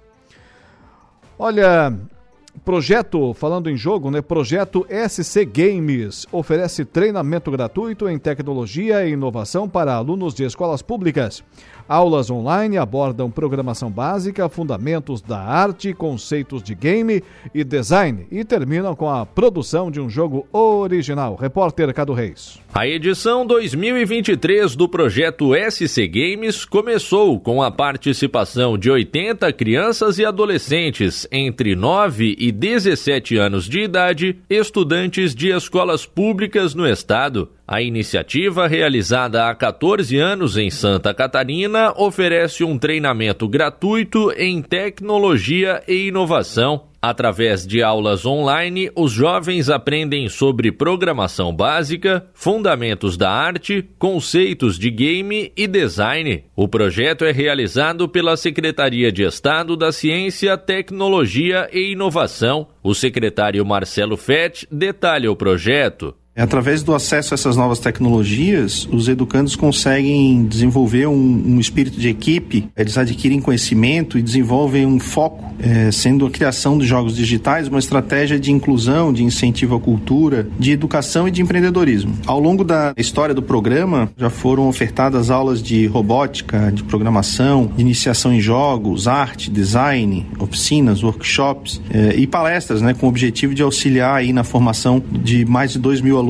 que já passaram aí pelo projeto. Mais de 2 mil alunos já passaram pelo SC Games desde o início do projeto no ano de 2009. O secretário de Estado da Ciência, Tecnologia e Inovação, Marcelo Fett, afirma que a iniciativa é estratégica para as necessidades que Santa Catarina tem neste setor. O estado de Santa Catarina, é, ele tem se mostrado ao longo dos anos um dos maiores polos de investimento e desenvolvimento tecnológico do Brasil. Para continuar a estimular esse crescimento, é necessária a existência de recursos humanos qualificados para o desenvolvimento, de ações de sensibilização, preparação dos mais jovens da sociedade para essas oportunidades que esse novo mercado apresenta. O projeto teve a sua pesquisa iniciada lá em 2006 como uma forma de apostar nas competências da população e nas empresas do estado de Santa Catarina. Ele já foi destaque do PNUD da ONU, ficou entre os 100 projetos selecionados no Brasil em relevância social, em educação e integração para um mundo melhor. Os jovens que participam do projeto SC Games desenvolvem um jogo virtual original ao final do curso e recebem um certificado da formação realizada. De Florianópolis, da Rede de Notícias Acaerte, Cadu Reis. Repórter Cadu Reis, aqui no Dia em Notícia, trazendo a informação.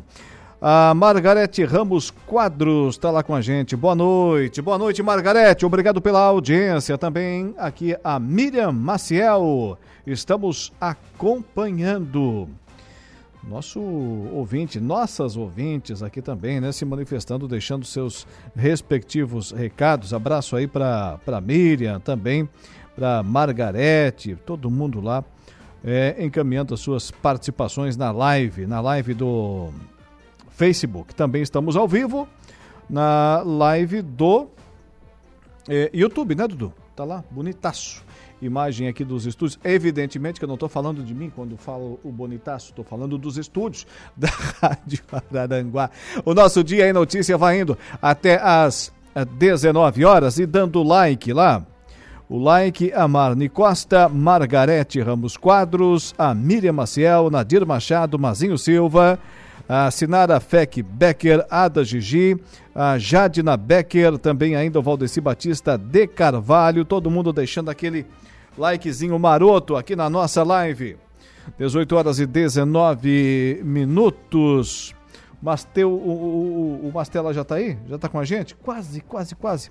Lembrando que daqui a pouquinho teremos o nosso dia em, aqui no Dia Notícia teremos a nossa conversa do dia, né? Hoje sem o Saulo Machado, sem o Saulo.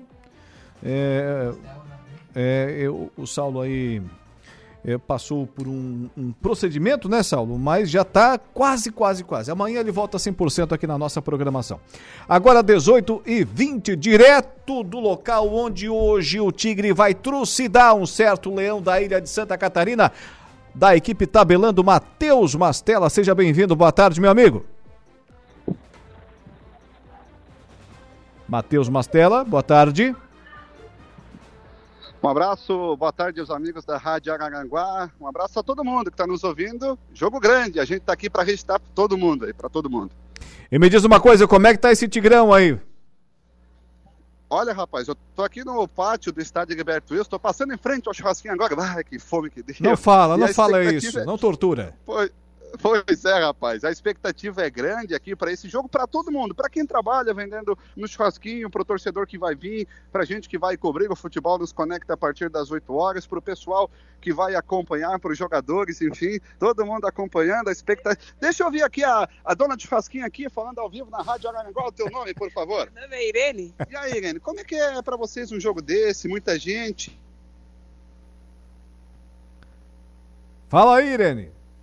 Caiu, caiu a ligação. Bem quando a Irene ia falar da sua expectativa, Dudu. Refaça, refaça, refaça aí o contato telefônico com o nosso é, é o narrador, né? O Matheus Mastella.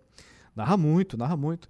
É, da equipe Tabelando, junto com todo, toda a nossa seleção lá da, da 92.5 FM, que faz essa parceria aqui com a nossa Rádio Araranguá, é, falando ali das imediações do Heriberto Rilse e, e trazendo hum, todo, toda a expectativa para os nossos ouvintes. Refeita a ligação?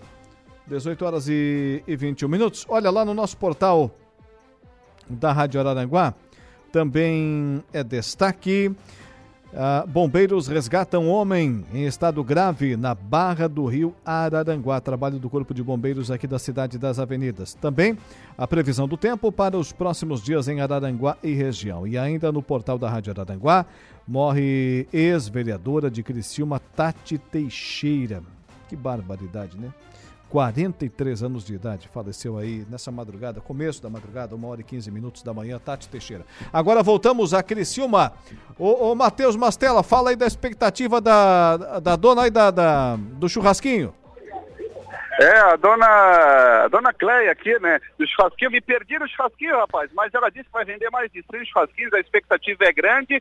Eu tô aqui no pátio do Majestoso, já deve ter em torno de 50 a 100 torcedores, agora 6h22, a bola só rola 9 horas da noite e o time do Criciúma Esporte Clube, pro Tencate, já está definido. Para a imprensa, ainda não, nem para a torcida. Mas eu acredito, conhecendo o comandante do Criciúma, ele deve entrar em campo aí com Gustavo, Cristóvão, Rodrigo, Rayan e Marcelo Hermes. O Helder vai para o banco. Meio de campo com Rômulo, Christopher, Felipe Matheus e Marcinho. Na frente, o, o Éder e mais um. Segundo informações, o, Lohan, o Fabinho pode jogar no time do Criciúma se não jogar o Fabinho, joga o Lohan. Mas essa é a expectativa. Muita gente aqui para o pátio do Majestoso deve estar chegando. Cristina trabalha com um público de 14 mil torcedores, ou seja, o pessoal vem confiante, vem acreditando e vem querendo uma vitória do Criciúma. E quem puder vir, eu sei que tem muita gente que ouve a Rádio Araranguá e o pessoal vem para o jogo. Galera, tenta vir cedo porque vai ter fila, tem que ter paciência. Tempo nublado, não chove, previsão de chuva fraca na hora do jogo, mas pode vir todo estádio coberto, todo mundo sabe expectativa grande para essa bola que rola daqui a pouco. Quantos pilas aí o churrasquinho? Ah, aqui tava cinco, a tia disse aqui, ó. Não sei se ela quis aplicar aqui porque era imprensa, mas olha, tava bonito, hein? Tava bonito aqui. Olhou pra tua lata, né? Esse pessoal da imprensa aí ganha bem. Eu vou é meter o preço mesmo valendo. Deve ser mesmo, hein? Matheus Mastella, boa jornada aí. Conte com a nossa parceria aqui com a Rádio Araranguá. Show de bola, hein? Show de bola. Um abraço para todo mundo, convidando 8 horas. O futebol nos conecta, vamos arrebentar com uma vitória do Tigrão. Com certeza. 18 e 24, direto do Heriberto Rios, ali das imediações. Matheus Mastella, falando do Tigrão. Antes do intervalo comercial, o assunto importantíssimo aqui para nossa região. A informação acabou de chegar aqui, 17h55. O instantes atrás, portanto, o balanço bimestral do CISAMESC, Lembram dele? Consórcio Intermunicipal de Saúde da Associação dos Municípios do Extremo Sul Catarinense? O balanço bimestral do CISAMESC, apresentado aos prefeitos nesta terça-feira, hoje, portanto, dia 21, confirma a reorganização e reestruturação pelo qual passa a instituição. O administrador Marcos Leandro Gomes e o advogado André Fernandes Coelho fizeram as apresentações das últimas demandas. Leandro confirmou o andamento positivo dos números que atingem um total pago de 3 milhões 940 mil 359 reais, restando 1 milhão 440 mil 149 reais com 45 centavos em dívidas com os fornecedores. Portanto, a dívida é quase de um milhão e meio de reais ainda do Cisamesc. O presidente da entidade, prefeito de Santa Rosa do Sul, Almides Roberg da Rosa, enfatizou a parceria dos prefeitos e que toda a reorganização vem é, se onerar as prefeituras com a finalidade de equacionar o CIS, que já tem projeção de realizar atendimentos e ampliar a receita para a quitação das dívidas, diante do cenário de credibilidade que já atingiu. Resumindo tudo isso, as prefeituras vão ter que tirar mais dinheiro do bolso, né? Mais quase um milhão e meio de reais. Já foi pago quase 4 milhões, já foram pagos quase 4 milhões. E ainda falta marchar com mais um milhão e meio praticamente. Mas é o CISAMESC que mantém prospecção, segundo a entidade, positiva. 18 horas e 26 minutos, vamos ao intervalo comercial na volta. Hoje sem o Saulo, né? Volta amanhã. A conversa do dia com o Lucas Casagrande aqui dentro do nosso Dia em Notícia.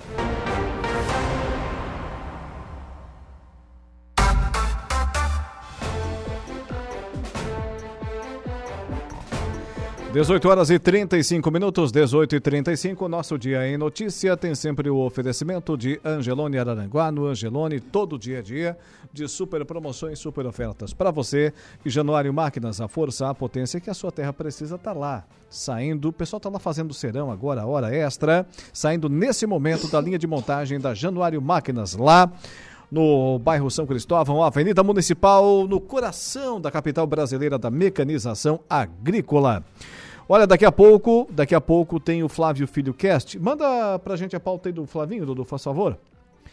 É, tem o Flávio Filho Cast entrando em cena e depois do Flavinho. É, sim. A, a produção, né? É, entendido, nosso auxiliar aí em assuntos aleatórios, grande Eduardo Galdino.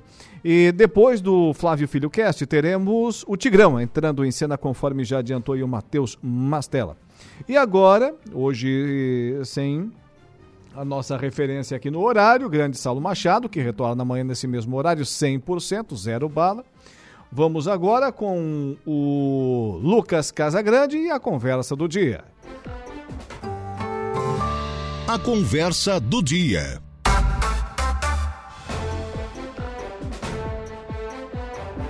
Seja bem-vindo à nossa programação. Grande Lucas Casagrande, uma vez mais. Boa noite. Boa noite. Boa noite, Alaor. Boa noite a todos os ouvintes da Rádio Araranguá. Só te informando aí que o Dudu mandou o negócio do Flávio Filho Cast. Aí. Mandou? Ah, ah, o Dudu é fera. O Dudu é ligado. 12, 220. 12 horas no ar, né, Dudu? Vamos lá. Vamos pra cima. Daqui, ó. Leandro Rodrigues. Oh! Ah, grande Leandro Rodrigues. Leandro Rodrigues. Grande Leandro. E o Daniel Santos estarão hoje. O, o Leandro, para mim, é um exemplo. No Flávio Filho Antes até de a gente hum. ir pro principal assunto, acho que a gente vai tratar aqui hoje, né, que é a questão da festa de aniversário da cidade de Araranguá. Sim.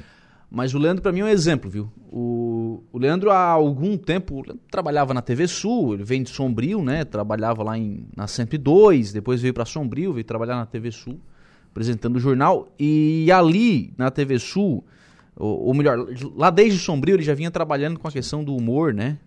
É, produzindo alguns, é, alguns materiais e produzindo alguns espetáculos de humor também, na, na condição de produtor. E aqui na TV Sul ele começou devagarzinho tal, a botar o jeito dele, um jeito mais bem-humorado de, de apresentar os programas que ele conduzia. De que para mim ele é um exemplo porque em determinado momento ele, foi, ele fez aquilo que eu, por exemplo, não tenho, às vezes não tenho coragem de fazer, hum. que é o ir pro tudo ou nada, né? Sim. E ele foi, o Leandro foi pro tudo ou nada. Ou dá certo a carreira de humorista ou não dá certo. E acho que ele tá certo. Embora, embora eu diga, olha, não sei se eu teria coragem de fazer isso, né? É, sou muito mais seguro nesse, nesse aspecto, prefiro ir construindo devagarzinho e tal. É, mas ele foi pro nada. Ou vai ou racha, né? Então, meu aplauso ao, ao Leandro é, Rodrigues é, por isso essa... numa pessoa é admirável. É, não, não é fácil, cara. E aquele negócio chega lá na frente com 60, 70 anos, né? Pensar, e se?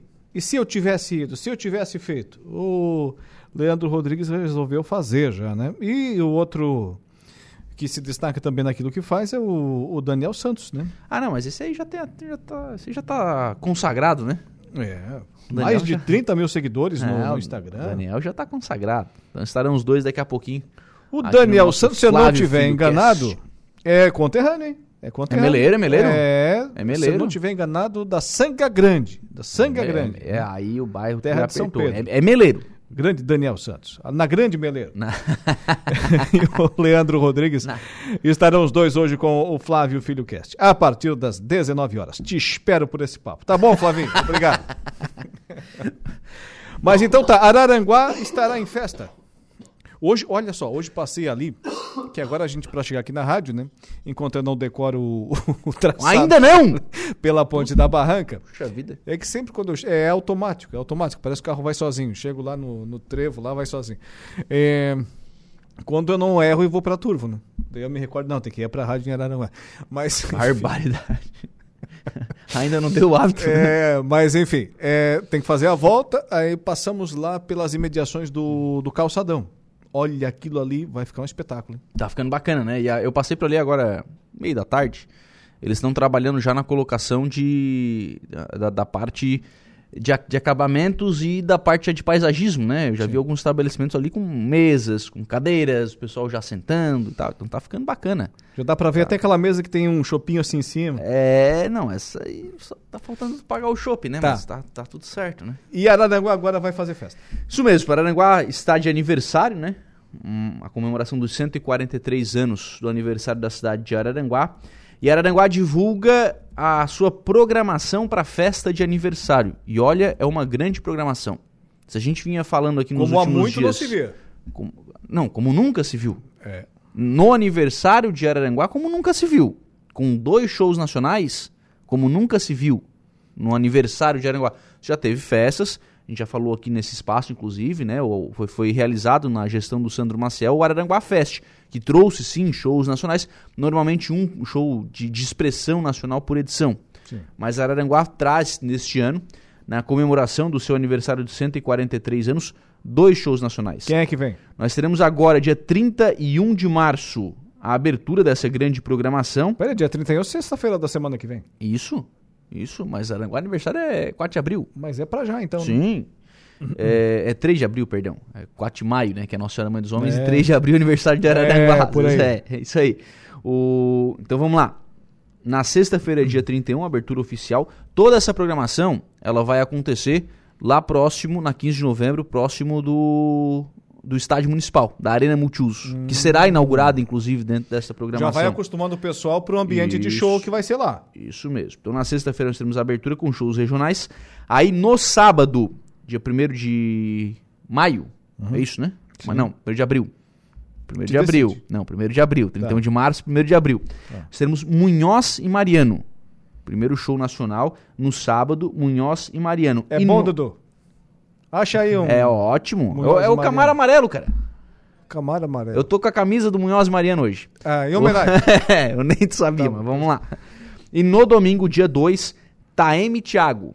Ux. Taeme Thiago também, show nacional. Além, é claro, shows regionais, nós teremos praça de alimentação, exposições e encontro de carros antigos. Tá, tá boicotando o Munhoz e Mariano, Dudu? Camaro amarelo, Dudu, vai, vai que é garantido. Pro- Procura ali rapidinho. tá, vai lá.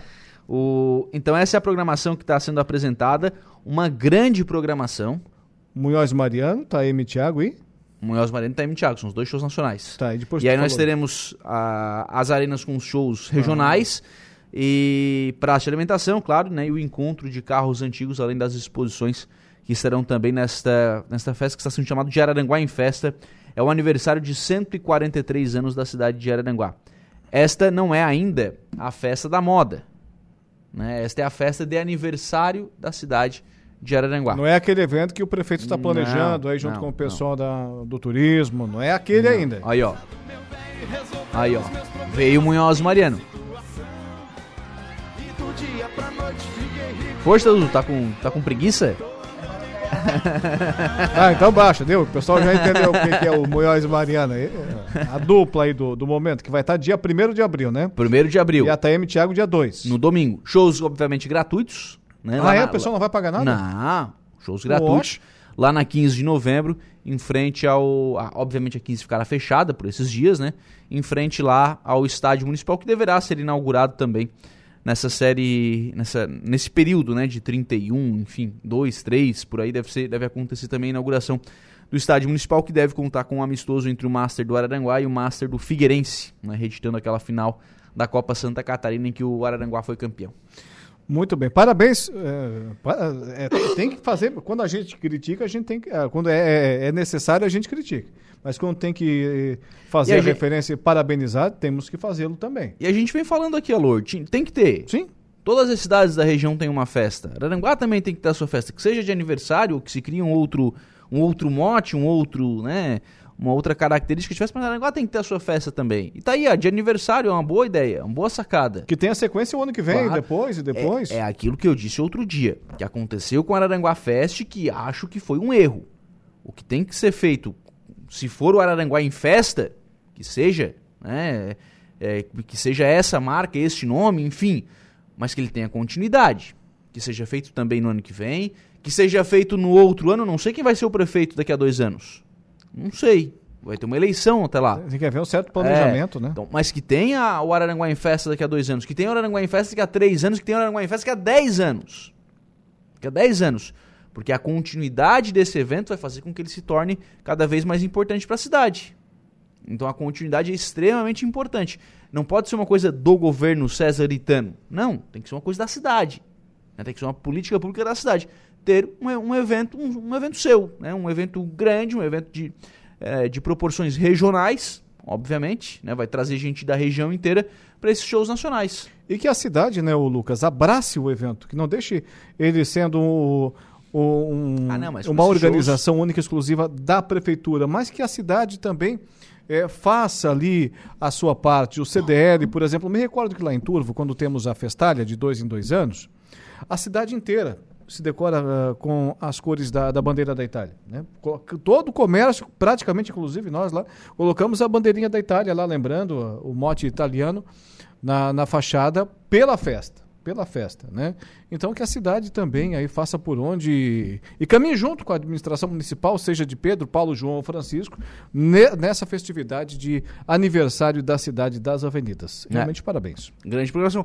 Ainda tem a questão, né, do, do secretário, do diretor, enfim, né, de, essa questão ainda fica, mas o evento está aí, está sendo apresentado, está sendo divulgado, começou a divulgação hoje desse evento, então que, se- que seja um grande evento, que seja uma- um, grande, uma- um grande aniversário para a cidade de Araranguá, os seus 143 anos. Mas como nem tudo são flores rosas, é, um milhão e meio quase ainda é a dívida do Cisamesc. Já foi, ó, mas tem um lado bom dessa história, tem que olhar o copo, o copo cheio.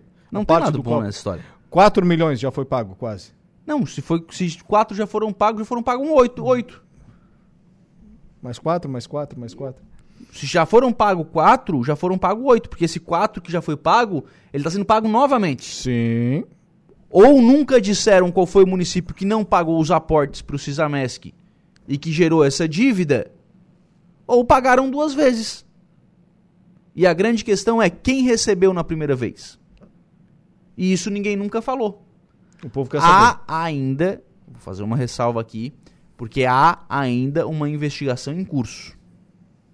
Ainda o Cisamesc ainda está sendo investigado pelas autoridades judiciais. Pois é, nunca mais se falou nada dessa investigação. Mas né? ela ainda existe, tá? Agora eu não me recordo se é Polícia Civil, se é Polícia Federal que está fazendo essa investigação. Mas ainda há essa investigação em curso. Pessoas ainda estão sendo chamadas, prefeitos da época já, já prestaram depoimento, secretários de saúde da época, porque são ordenadores de despesa, também já prestaram depoimento. Ainda há uma investigação em curso, mas pagaram de novo. Pagaram duas vezes. E não é coisa pouca, o que chama a atenção é o volume de dinheiro. Não, tá louco? Tá louco? É, é de milhões, né? Pois é, o- é, hoje em é dia dado onde- de enxadada, né? Pois é, ó, cada enxadada é uma minhoca nessa história aqui. E hoje em dia ainda cada centavo é contado ali, né? Você tem que prestar atenção, entra, sai, tem que debitar é, justificativa. agora 4 milhões. né? E, e assim, ó, passou pela, pelo mandato passado isso, tá? Isso passou pelo mandato passado, mas passou pelo atual também. Porque as atuais câmaras de vereadores não perguntaram nada. Todo mundo aprovou o refinanciamento da dívida. Todo mundo aprovou o novo aporte. E ninguém perguntou nada. Sem nenhuma manifestação em contrário. Pelo menos não ruidosa que a gente saiba. É, exatamente. Passou, começaram a pagar de novo tal. A grande maioria dos municípios aqui da região é, não saíram do Cisamesc porque havia essa questão da dívida, mas todos passaram a utilizar serviços do, Cis, do Cinrec. Sim. Né? Todo mundo foi lá pro consórcio da ANREC utilizar serviço. Contratar serviço, comprar medicamento. Agora me parece que essa gestão, com, né, com esse pagamento novamente, está colocando a casa em dia, pelo menos isso, né? Pelo menos isso. Estou colocando a casa em dia e tal, para restabelecer o, o consórcio intermunicipal de saúde da MESC. Mas está todo mundo utilizando o serviço da ANREC ainda. E eu vou dizer, tá? O, o CISAMESC, acho que a exceção aqui é a Araranguá que utiliza na contratação de pessoal, mas acho que não fez falta. Pois é. O CISANREC, fez- ah, o CISANREC até onde eu sei, os municípios que utilizam, são seis ou sete aqui na nossa região, se eu não estiver enganado, é, tem elogiado e muito. Tem elogiado e muito a organização do CISANREC. Mas o Cisamesc está aí trabalhando, tentando pagar as contas para voltar a oferecer os seus serviços né, à população aqui do nosso extremo sul catarinense. E sabias que Meleiro vai ter um parque ambiental? É mesmo? Ah, legal. 15 hectares. Fica nas proximidades da ETA do Samai e Morro das Antenas. Olha só, passei por lá. Passei por lá sábado.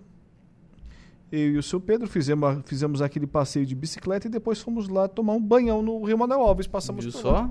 No Parque Municipal. Pô, E tá, bacana. tá ficando bonito. É, a Meleiro sempre teve um problema seríssimo, como Maracajá, como Forquilinha, como é, Araranguá, né, negócio de booster aí, com o fornecimento de água. Por mais incrível que possa parecer. É, sempre teve problema nos últimos anos. E, porque a água era captada do Rio Manuel Alves, e depois de passar pelo município de Morro Grande, depois do advento da Tramonto, né? Dejetos, Rio Manuel Alves, depois chega Meleiro e o pessoal tirava de lá água para consumir. E desde que o Samai passou a a fazer parte do cenário lá, com a municipalização do serviço, antes também era Casão, onde meu pai se aposentou com 25 anos de serviço, é, o Samai tentava alternativas para não ter apenas a bomba de recalque lá na- nas imediações do Rio Manuel Alves. Conseguiu abrir lá 16, 17 poços é, artesianos, mas não, não tinha como retirar toda a água de lá. Agora, o prefeito Éder Matos, que tem ideias diferentes, né, ele pensa fora da caixa mesmo, o prefeito Éder Matos, e isso estou falando é, no sentido de trazer inovações para o município, é, num local onde tínhamos lá uma plantação de, de arroz, nas várzeas lá, a- a- a- às margens do Rio Manuel Alves, fez uma escavação lá com o auxílio do Samai, com Eloy Córneo, toda a equipe lá, para fazer um, um grande açude. O grande açude virou um reservatório, esse reservatório já é quase uma represa. tá, tá gigantesco. Passamos por lá sábado, olha, E agora vem o parque. Di- Disse pro guri, ó, toma cuidado para não cair dentro. Ah, mas olha, impressionante. E agora então, e eu pensei nisso- exatamente nisso o sábado quando passamos por lá. Olha que local, porque tem o rio, mais um pouco adiante, tem a vegetação, tem ali aquele grande reservatório e o, o- na, atrás assim tem o- os, os morros ali com vegetação, tem o morro da antena. É um cenário, sem dúvida nenhuma, muito bonito. E agora tem o prefeito aqui, matéria que a assessoria competente do Jorge Pimentel nos encaminhou, falando da criação de um parque no município de Meleiro, 15 hectares. É um parque relativamente pequeno, mas é uma iniciativa muito grande. Sim. É, é uma. Gostei. É um, É um passo pequeno para, para um homem, mas um grande passo para a humanidade. é quando um o- grande passo para o futuro. Quando deram aquele, o primeiro passo na Lua, é isso. Né? É isso. Representa isso para Meleiro, né? É, puxar para si, avocar para si também essa É vocação uma mudança ambiental. de, de paradigma, uma É. mudança de pensamento. Temos de ter um parque, um parque municipal. Quem que tinha pensado nisso? Né? E agora está aí, um parque ambiental. Maracajá já tem. Eu sei que está em aplicação também um agora na região central, lá é menor ainda, em Nova Veneza, pouco mais de 2 hectares. E agora Meleiro com um parque ambiental. E a gente tem o Geoparque, né? E temos o Que é Geoparque. uma, uma grande estrutura também aqui na, na região, que tem se notabilizado também, né? Tem trazido muita gente fora para conhecer toda essa, toda essa natureza que a gente tem aqui na região. Muito bem. Voltas amanhã? Amanhã. Vamos encerrar um pouquinho, um pouquinho antes do programa, porque vem o Flavinho por aí. Não? Hã? Não chegaram ainda? Que barbaridade.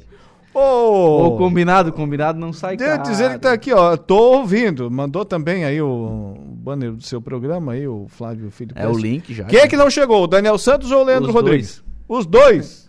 Deus. Deve estar contando piada na rua um pro outro. Tanto que a gente elogiou no começo. Não dá pra, não dá pra elogiar volante antes do. Zagueiro não se elogia antes do fim do jogo. Ah, pois é.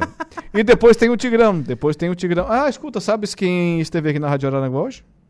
Teu ídolo do Internacional. Ah, meu, meu professor, né, cara? O Valdomiro. Valdomiro Vaz Franco. Eu fui. Ah, tem um autógrafo aí do, do Valdomiro, legal. É, eu fui um dos alunos do Valdomiro. É, então o Valdomiro como professor não é aquilo que foi como Não, ele sofreu, ele sofreu. Ele sofreu. Ele sofreu. Mas o Valdomiro, cara, faz um grande trabalho em Criciúma. Um, um- o Criciúma, aliás, ele é muito ressentido com o Criciúma, né? Por, pelo que aconteceu com ele. Mas tem uma grande história no Internacional. É, é funcionário emérito do Internacional, né? Então tem uma grande história. Se tem uma coisa que o Internacional, Internacional sabe fazer com seus ex-atletas, seus ex-ídolos, né? eternos ídolos, né? não existe ex-ídolo, né? é, é valorizá-los. É, é verdade. O Colorado sabe fazer isso. Muito bem, agora acho que deu, né?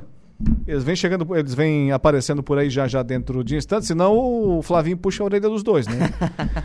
tá bom, Lucas, voltas amanhã? Um abraço, até amanhã. Lucas Casagrande com a gente hoje aqui na conversa do dia. O nosso programa tem sempre o oferecimento de Angelone Araranguá. No Angelone é assim todo dia a dia de super promoções, super ofertas para você. E Januário Máquinas, a força, a potência que a sua terra precisa, está lá na linha de montagem da Januário Máquinas. Ainda hoje na programação tem Flávio Filho Cast chegando por aí. Depois tem Tigrão com a equipe do Tabelando. Cristiúma vai massacrar o Leão daí. Ele vai para semifinal do Campeonato Catarinense. Amanhã a gente se encontra por aqui. Um abraço, ótima noite de terça-feira e até lá. O Dia em Notícia. De segunda a sexta, às quatro da tarde. Você está ouvindo Rádio Araranguá.